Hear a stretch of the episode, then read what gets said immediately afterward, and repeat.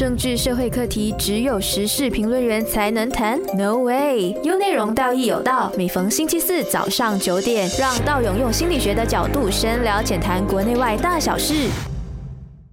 早安，你好，欢迎收听《道义有道》，我是道勇。今天我们来了一个特别嘉宾哦，我觉得真的是利用了我的人情啊，就是所谓的友情牌把他请过来的。就是永进，然后他是一位来自呃中学的一个辅导师。我们先欢迎，Hello，道勇好，以及呃全国的听众朋友们，大家好，我是永进。好，永进，今天我们来聊一个比较跟你的工作可能比较接触比较多的一个话题啦，就是关于到呃校园霸凌这个事情哦。我们我们该不该让你来开个头？你觉得校园霸凌？究竟是一个怎么一回事？是的，哈，那我想说，这个校园霸凌啊，好像说在任何的一个国家，哈，任何的一个学校，似乎一定程度上它有不同程度的一种，应该大家都有听闻，对对。到底霸凌啊，这个校园霸凌是怎么样的一个一个情况呢？哈，那我想说很简单的一个一个定位，哈，大概就是说到，其实它是有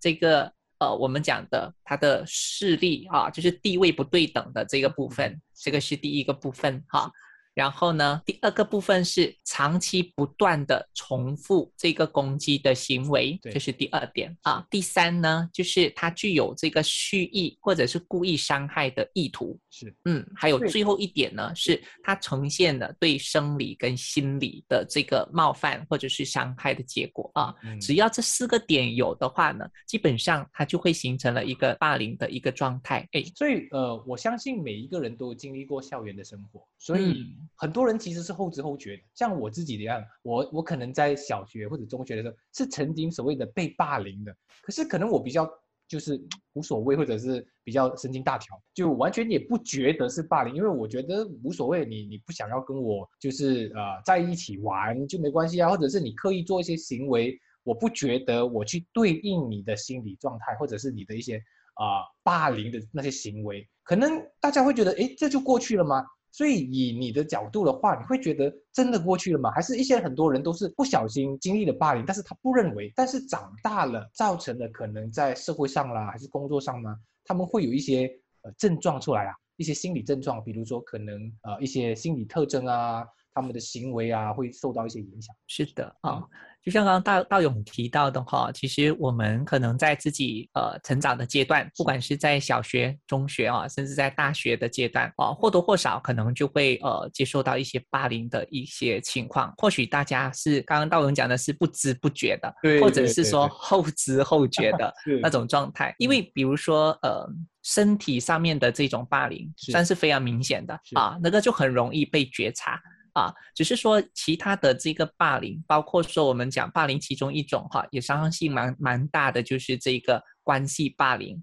呃，这个关系霸凌包括了就是说排挤啊，或者是操弄人际，让你在班上没办法立足，或者是怎样子的啊，这样子类似的，还有这些。呃，语言上面的霸凌啊，网络霸凌，这些是比较难被察觉到的。对对，是。那么说到这个，我们先切入点，进入先呃那个施暴者那边吧。因为呃，我们第一个 side 会讲到的是比较多在这个施暴者身上。从你的角度，你觉得施暴者他的成因，或者是他的行为举止举止上面？会有什么样的特质我们可以辨识到的？是施暴者哦，其实我们可以这样想啊，我们可以用小叮当里面的人物来想这个这个部分哈。小叮当里面哈，那就是呃，当然，如果你觉得施暴者大概是谁？大概就是季安了。对。就是季安哈，从从这个季安哈这边可以看到的，我们我们大概可以可以说从这边看到施暴者哈，他可能第一个部分就是你从一个外在的一个状态，可能你可以看到他常常是在这个剧里面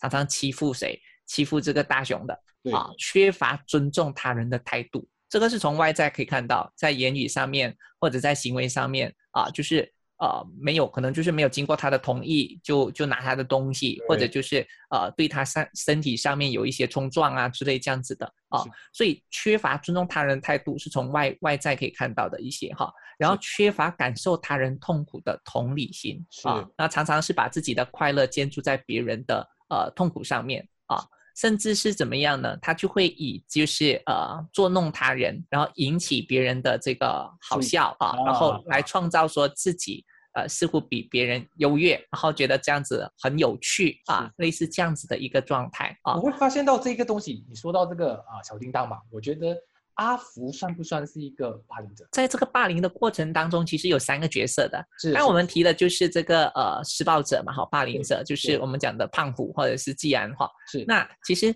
霸凌的这个过程要形成，其实基本上三个角色里面是一个受霸凌者，是。啊，然后施暴者就是霸凌人哈，然后还有一个是旁观者哦，嗯，所以那个阿福哈，就是那个哈那个嘴尖尖的阿福哈，他基本上就是在霸凌的过程当中的那个旁观者，而这个旁观者常常助长了这个行为，是因为他的在旁边如果说并没有去举报。甚至是在旁边呢，就是一起逗、一起闹、一起笑啊，他可能会让这个霸凌者觉得，哎，这个行为是一个增强他的这个要去再继续霸凌的这个行为，那个气势上面更加增强。是的，所以，所以那个阿福，其实我可以不可以说他？有一点介于在被霸凌者跟霸凌者之间，因为如果你想想哦，阿福如果今天他抗拒，他跟大雄站在一块，然后去对抗季安或者是胖虎的话，他会不会是第二个受害者呢？啊，其实我们这个霸凌的这一种这种形成，我们讲刚才讲到说一些霸凌的这个这个种类哈，其实。霸凌的霸凌者其实有一些，很多时候霸凌者曾经曾经是也也是被霸凌的。对对对对对，就是有一种大鱼吃小鱼是啊，然后这个小鱼再吃更小的小虾，小虾小虾。然后刚刚讲到的这个阿福，他比较像是这个小鱼，是大鱼吃小鱼，小鱼在吃小虾啊。那他就想说，哎，他可以跟这个霸凌者站在一起。他就可以得到一定程度上的保护，或者一定程度上的好处，然后就站在一起欺负他。我觉得你给我了一个很好的概念，就是原来霸凌者的世界不是简单的三角形，甚至它是一个金字塔形，它就是有上面的一个一个高高位的高位者，然后中中端的，然后再有下面的就是那种低阶层的。所以环环相扣之下，它仿佛是有一种鄙视链的存在，就是上面的人可以欺压下面，下面可以欺压更下面。所以很多时候。最重要的问题不是那个最高的那个，反而是在中间或者是一些更庞大的中间层阶层的人，他们在助长着这个事情的发生，而且是是会掩盖这个事情的那种严重性。是的，所以刚刚讲到为什么讲说这个三角关系，它是一起啊动起来的。那有些时候是这个霸凌者是很很强的，很很强大的啊，但是这个刚刚讲到的这个中间的层层面的这个旁观者。他也会说是增强或者是削弱这个这个霸凌者的这个行为，这个对他相当的关键的一个角色，因为他站在哪一边都会让对立的那一方面被削弱，对吗？所以我们就要尽可能的减少这样子的一个对立的状态。如果我们要去处理这个霸凌的这个这个情况，我们只要把其中一方。啊，就是说照顾了，然后他其实这个整个的这个霸凌的系统，他就会渐渐的呃受到影响啊，甚至是瓦解的。所以我们需要理解的不仅仅是施暴跟受害者，就是中间有这个这个中间的观众们呢，都是非常重要的哦。这样我们再来谈谈说，如果今天施暴者他想要透过怎么样的施暴行为来表达呢？甚至他觉得以他自己的角度来看，他认为他自己是一个施暴者。道友，你的意思就是讲说，这个施暴者是不是自己知道他？对对对对，他是怎么看他自己的？对，因为如果是小叮当的那故事里面哦，我会发现到这个胖虎哦，从来不觉得自己是施暴者的，他总是觉得自己是一个很受欢迎的人啊，好像是一个英雄人物的存在，就是哎，我来，大家就会呃群拥而上的来支持我啦，我就有那一种。指挥大众的那种力量啦，觉得自己是领袖，所以有时候，呃，这个施暴者跟领袖之间的那个角色似乎好像有一点点的迷。是，好，这边刚刚讲到的就是，呃，这个施暴者他自己的心理状态，他会不会觉得自己在在欺负别人的时候，他自己认不认？哎，我就在欺负别人啊？是是是。其实这个没有一个一个绝对的一个定论啊，因为因为每一个施暴者他们的整体状态都不同。啊，但是刚才我们在一开始的时候提到说，这个施暴者他本身自己的一些一些状态的时候，我刚刚有提到，他其中一个很重要点就是缺乏感受他人痛苦的同理心。明白，就是他没有办法感受到，如果今天这一个人是我，我如此被对待的话，我有什么感受？是，就是说交换角色的这个部分，如果我今天交换了角色，我如果是他的话，我会怎么样？是啊，这样子的这个部分它是比较欠缺的。啊。当然还有一些其他的是一些比较少部分的，比如讲说一些施暴者可能是在生理跟这个这个心理的部分哈有一些疾病啊，这个是这个是另外一些一些可能性啊。明白明白。或者我再加多一个特质吧，就是说会不会施暴者他觉得他透过施暴的这个举动得到权利，得到一些呃虚荣或者一些。幻想上面的一些阶级的那个福利，导致他觉得他可以掌控一些人的那些有可能是的。好，这边其实我们可以回归到说这个 Eric Erikson 哈，他们之前提到的就是呃人的这个成长的八个阶段，其中一个阶段就是青少年阶段啊，在这个青少年阶段当中哈，其实呃青少年都在。同才的眼中找到自己的定位啊，找到自己我是谁啊，我有什么样的价值跟你意义哈。刚刚道友讲的很好，就是哈，在施暴者他在施暴的过程当中啊，他其实并不是正确，但是他在做的过程当中，他觉得诶，他得得到了一些掌声啊，特别是这些旁观者给他的这个这个眼光啊，然后让他觉得说，诶，好像我做了这些行为之后，我是有影响力的。我可以通过可能体格比较大、力气比较大，或者是讲我的势力比较大啊，怎么样的去影响另外一个人，让他没有办法的去去做到他想做的事情啊？所以这个就是刚刚讲的权力不对等，而这个他就扭曲了自己的这个这个状态，他的这个自我的价值感建立的位置是不对的。嗯明白？所以他错误的认为，可能觉得。这样是一种探索，他可能觉得它是一种自我探索，或者是一种在啊人际关系里面的一种一种呃自我寻找或者自我定位，所以他有点迷糊，是这样子吗？是的，这是有可能的，因为如果说他在自己的这个环境当中，譬如说他已经是在这个环境当中，他有一群小跟班。是他去做这件事情的时候，小跟班们全部就讲：哇，老老大你实在是太帅了！你看 啊，你看你这样打他，实在是太好了之类这样子的啊。但是没有人出来纠正他，没有人出来让他知道说，今天他的这个行为必须付出一些代价啊，他就会助长了，就是我们讲的他的一个正增强，他就好像说一直增强他这个负面的行为，他就会有些越做越过分。啊，那一些一些，比如说之前有有发生过一些啊，好像比如讲说啊，青少年有时候喜欢玩那种阿鲁巴，不知道你有听过没？道阳，就是说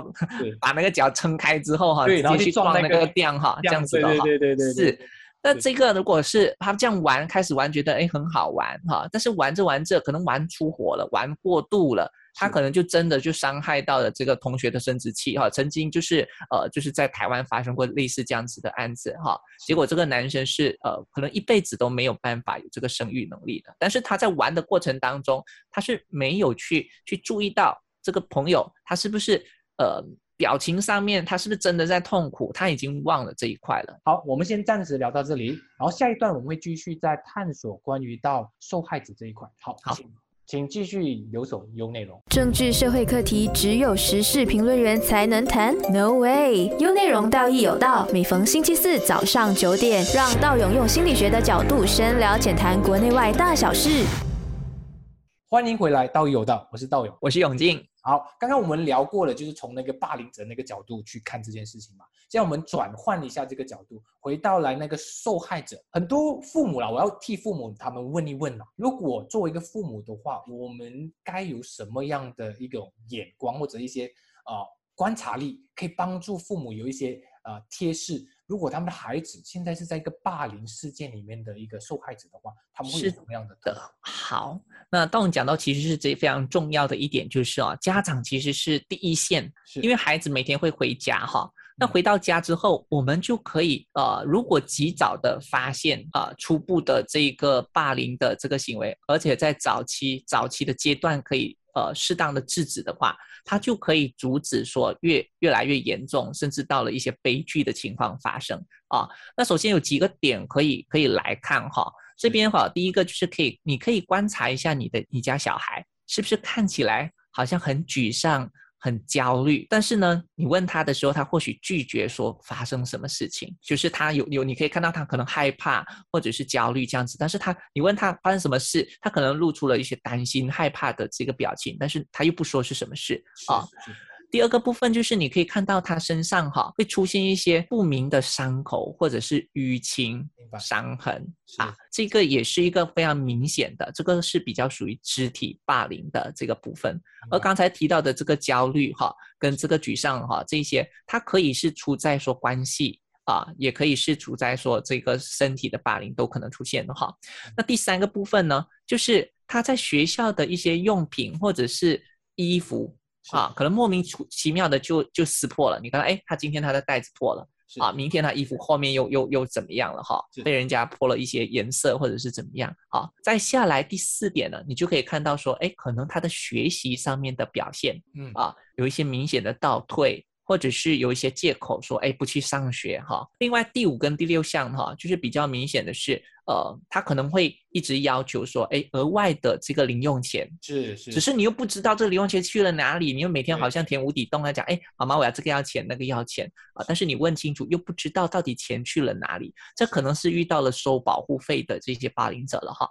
啊，那最后一个是可能呃，经常的做噩梦。失眠，或者是身体有其他的一些状况，比如头痛啊之类这样子的，或许都是家长可以呃去观察到的。明白？我觉得作为家长，他们很难去，有时候因为现在家长都比较忙嘛，可能他们的观察力也会变成相对比较少的时间去观察孩子。但是听经过了哦，呃，永进这么讲一讲，至少我觉得如果这六点里面可以发掘到一二，我觉得都会有很有帮助，因为提前的去发现孩子。在这个霸凌的呃局面里面，是一个受害者的话，我觉得绝对是一个关键的一个啊一个时机啊，尤其是家长的介入，肯定会让这个事情变得往好的方向去发展，而不是静静默默的去承受。然后再来的话，就是说到的呃，关于的孩子，呃，究竟在心理层面里面，那受害者为什么都无力反驳或者选择冷啊就冷气吞声啊，就把那个事情都把它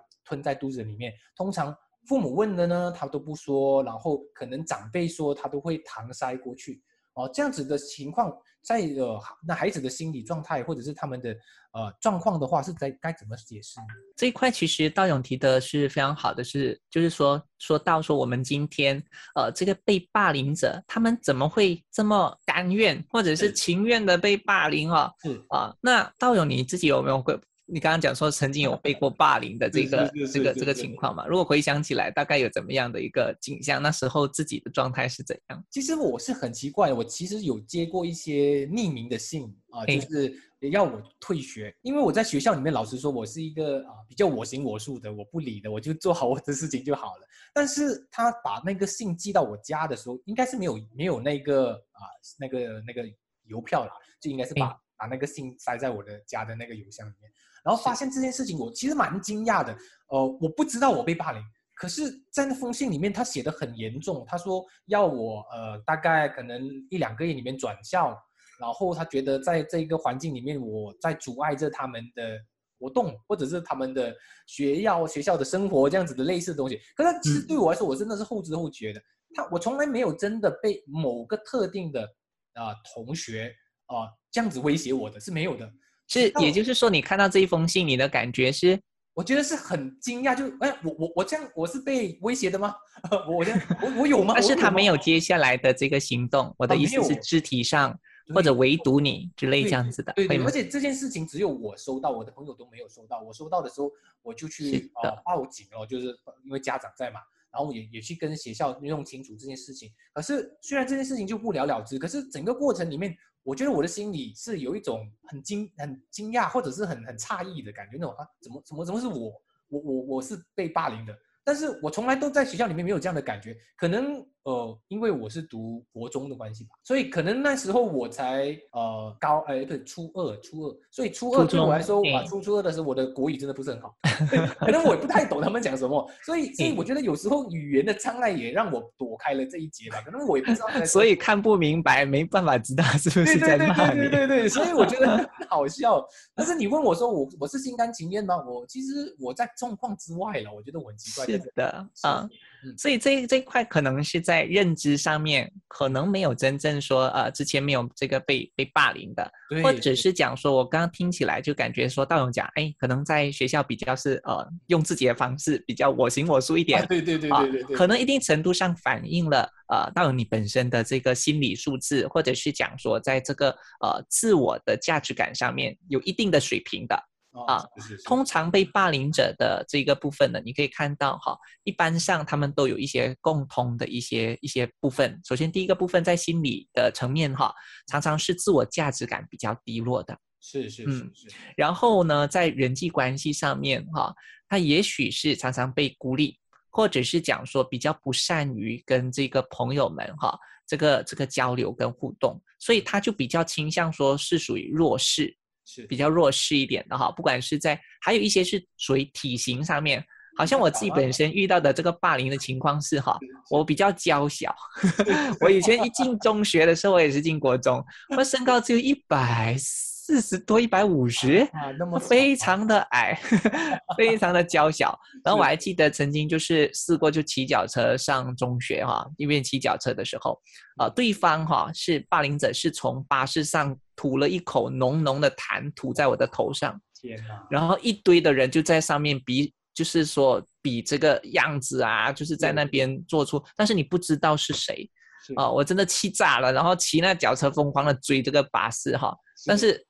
就做不了什么。第一，你又不知道到底是谁，他们有一群人，他们的势力比你大。然后那时候我就是一个就是身材娇小，又没有所谓的结结党成派啊这样子的一个情况，所以就会常常处处在说自自己会有很多的这个内在冲突，就会觉得说，哎，我很想要报复，那个时候有那个报复的心态，但是又觉得求助无门的这种状态啊。可是很重要一点是回归到说，今天回到家庭啊，回到家庭的时候，家里面是不是有一把声音能够接住这个呃被施暴者的这个呃的心？你接住接得住他的话嘛？接得住他的心嘛？其实只要接住对方的话，其实你就接住了他的心啊。很多时候是被施暴者可能说被霸凌者回到家讲说：“妈，今天有同学讲我啊。”对对对对对，有一些家长可能第一句话就是。直接直接就盖火锅撒球的，就是讲说，是不是你嘴巴讲人家 啊？你没有讲人家，哪里会讲呢？哎呦，什么？对对对。那你要这个被人家讲了，他还会再继续跟你说吗？嗯，对。甚至有些人还会说。是不是你呃讲讲呢？是不是你先弄人？对，或者你你讲两句你会怎么样？哦，你做个男子汉，或者是做一个给人家讲两句不会死啦。对对对对，我觉得这些都好像一下子把孩子的那个求助是的给抹灭掉了。没错，嗯。所以说到这里，好特别的地方就是，你看我们两个可能都是不同情况下的被霸凌的人，但是我们截然不同的应对方法。就证明着每一个人都有独特的资源啊，比如说有的人是有心理资源，有的人是有社交的资源，有的人是可以跟他们的啊，比如说老师啦关系比较好的，往往他们都会有得到一定的保护。所以这个其实校园霸凌本身对于这个孩子，他真的不是一个单一的东西，它是整个连接这个孩子的缺乏或者是弱势，其实不仅仅说他的成绩不好啦。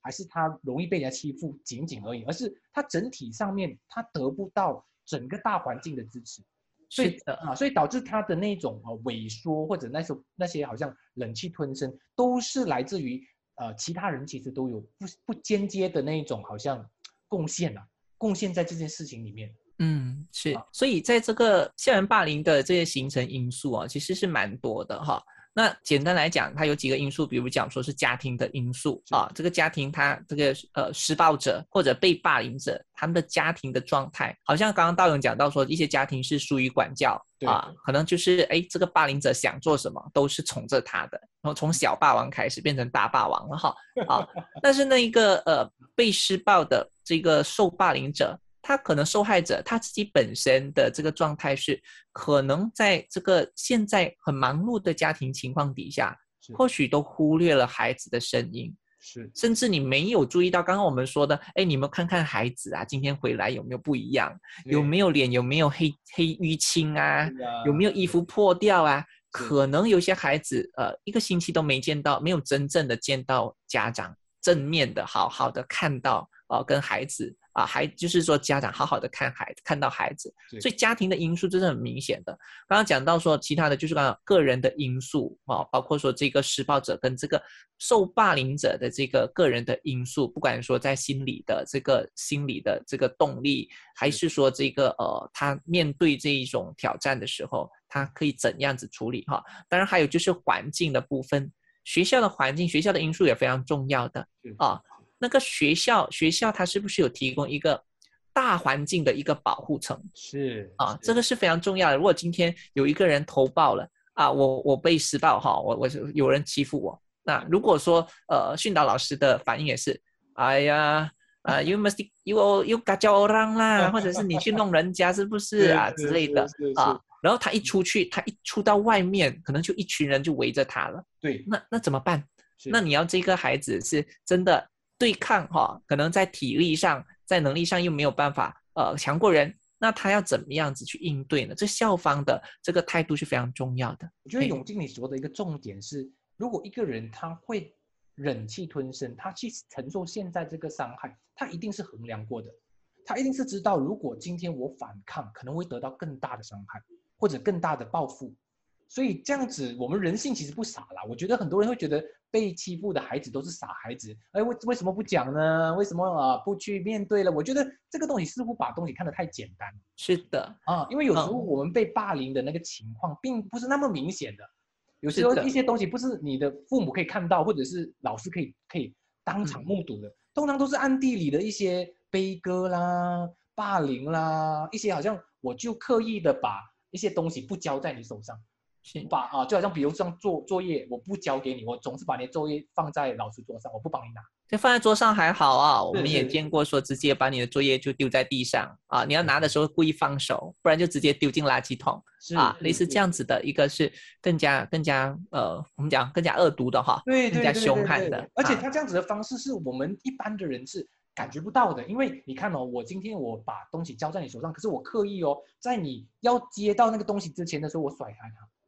这样子的小小的动作，可能它可以当做是一个借口。哎，我只是不小心手滑了，可是更多的时候，他这种重复性的恶意的蓄意的，其实让这个孩子哦的心理压力更大。是的，这一块我可以多讲一点点是。这个孩子可能他长时间一直面对这样的情况，他就会有一种习得的无助感。对对对，所谓的习得无助感，就是他在做怎样的努力，似乎都没什么改变。是我做什么都没用，这样我就算了，我就 surrender，我就放弃，我就你们能做什么，我就尽量的是避开你们。但是很奇怪的一个情况是，哈，今天这个呃施暴者他看到这个呃被霸凌者呢？越是害怕，越是退缩，他越是兴奋，他可能就会越会说：“哎，今天我我我就故意多更加一点啊，就是得寸进尺的啊，做更更严重的一些行为。”明白。好，永进，我们这个关于到这个啊受害者，我们先聊到这里。然后我们下一段呢，会继续聊关于如何去啊预防或者是做一些调整，来帮助孩子们逃离这个霸凌的问题。请继续留守优内容。政治社会课题只有时事评论员才能谈？No way！优内容道义有道，每逢星期四早上九点，让道勇用心理学的角度深聊浅谈国内外大小事。欢迎回来，道义有道，我是道勇，我是永进。来，我们再回到我们的主要的这个话题哦。从这个我们讲了啊，霸凌者，我们也讲了受害者。现在我们回到去，究竟作为一个个人或者一个团体，或者甚至是学校，甚至大到社会，我们究竟可以做些什么样的一些预防或者一些措施，可以改变稍微？缓和这样子的情况是，我想这个学校哈，它可能我刚刚想讲到的这个大环境啊，一般上如果是校园霸凌的话，学校就是呃学生的比较大的一个环境哈。就是面对校园霸凌的这件事情上面，学校要采取两个 R 是非常重要的。两个 R，第一个 R 呢就是规则 Rules，OK，好。第二个 R 呢就是这个 Rights 权权益权利的部分哈。这个规则的部分呢，就是学校呢在面对这个霸凌的这个这个部分的时候，必须要有明确的这一个规范哈。然后一些惩处啊之类的哈，一些学校他们自己制定的话，它必须是明确的啊，就是让学生也知道学校有一定的校规，merit system 哈，可能就会说减分或者是怎么样都好而这一些都是一些起到说让学学生知道学校对这件事情是重视的。我相信大部分的学校都有这个 rules 的部分，可是我觉得最大的问题是怎么是执行？对对，因为执行这个是最最难去拿捏的，因为很多人觉得，哎，我我学学校真的是有这样的规条啊，可是问题是大家都息事宁人，大家都一种感觉是，呃，我是旁观者，没我我的事我就算了，甚至有时候有些老师说真的啦。我就说一声一声对不起，很多老师都会睁一只眼闭一只眼，尤其是不想要把事情闹大。这样子的话，我觉得我们作为一个啊，我们普通的一个家庭啊，包括是孩子也好，或者是父母都好，他们真的可以做一些什么样的啊，帮助学校去强化或者执行这个 rules 的这个部分？当然，这个部分呢，其实回归到说，它其实是一个整体的教育，是它并不是讲说一天两天就可以改善的。是因为这个最基本的地方要改善这个校园霸凌，首先第一个就是。要有一个互相尊重哦。刚刚我们讲到这个权益嘛，哈，首先第一个概念就是每个学生都有权利在一个安全的环境下学习，是这个的确是每个学生被赋予的一个一个权益来的，最基本的，最基本的。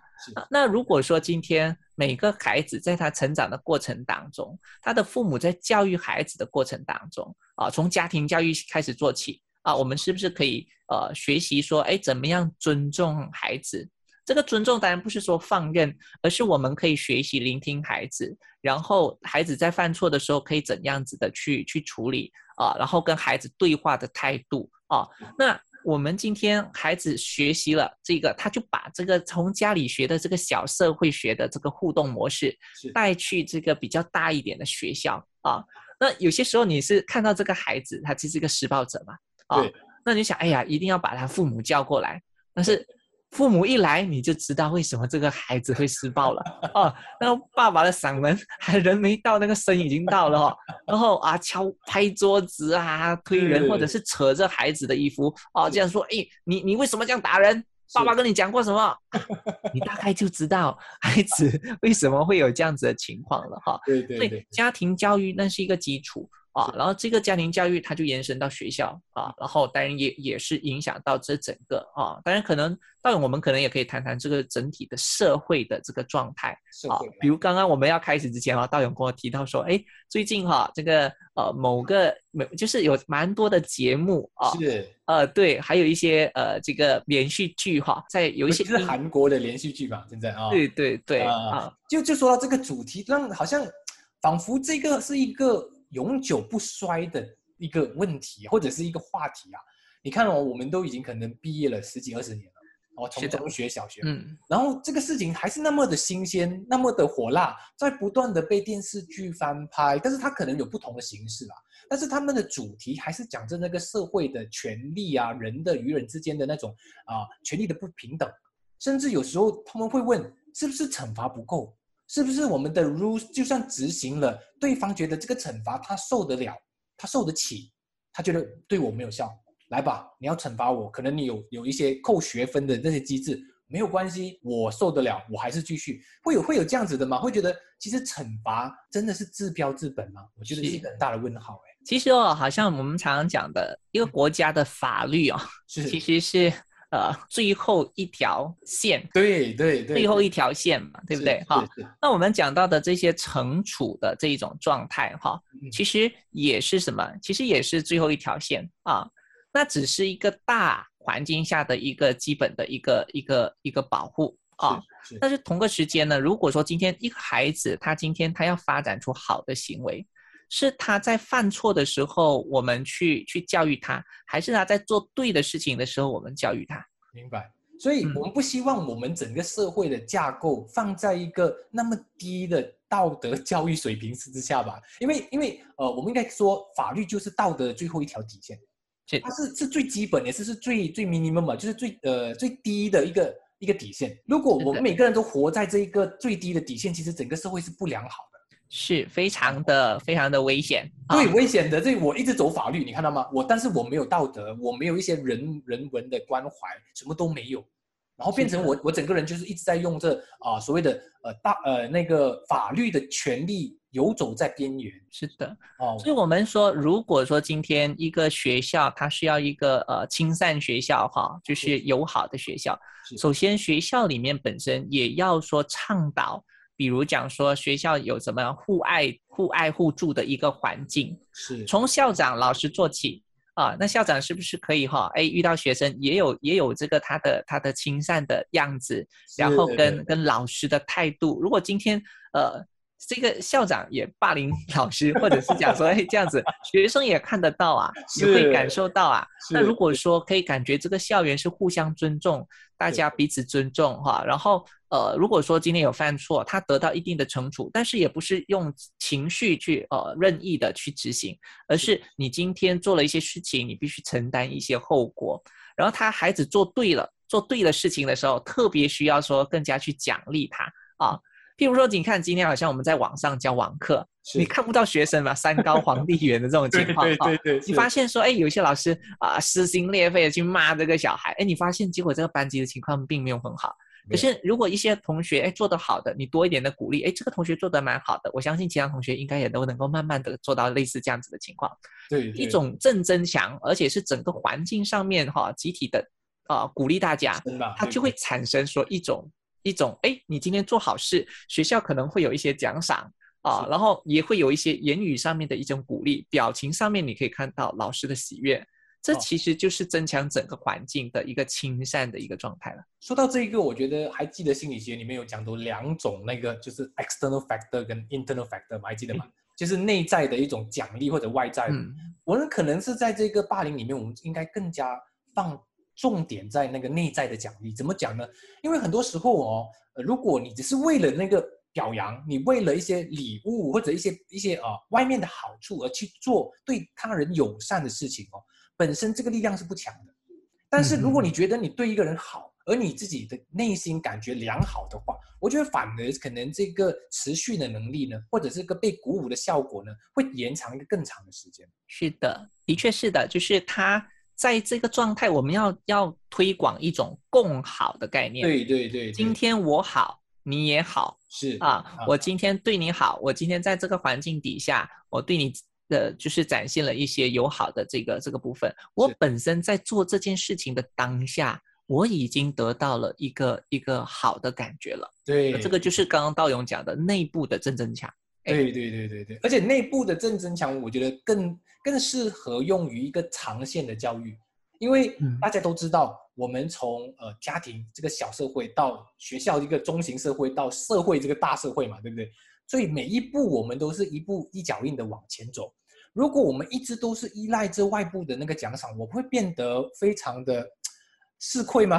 就是有一点很很现实那种感觉，说哎，我我如果没有好处，我不做哦。如果老师不表扬我不做，社会不表扬我我不做，可是我觉得这样子好像恰恰的失去了我们本来教育的意义啊。因为很多时候利益的这个东西，当然我们明白很重要，可是如果你可以把你内在的那个心理素质的那种正正呃正向的那种那种啊感受啊，或者是奖励啊，把它提升起来，我觉得这个就是教育本来的意义吧。没错，我非常赞同哈，就是这个外部的增强它并不能够持久啊，而是。孩子做对了，他本身就在这个做对的过程当中得到一种满足跟喜悦啊，这就是很够了啊。所以我们会有时候有一些担心的是，哎，我们的这个整个社会好像说，哎，今天我我要考多少分，我就会得到什么啊，类似这样子啊。那如果我们能够让孩子知道说，哎，今天你其实不用很辛苦去做一些什么来得到一些什么。而你今天，比如说你成绩好，你今天对朋友好，朋友就会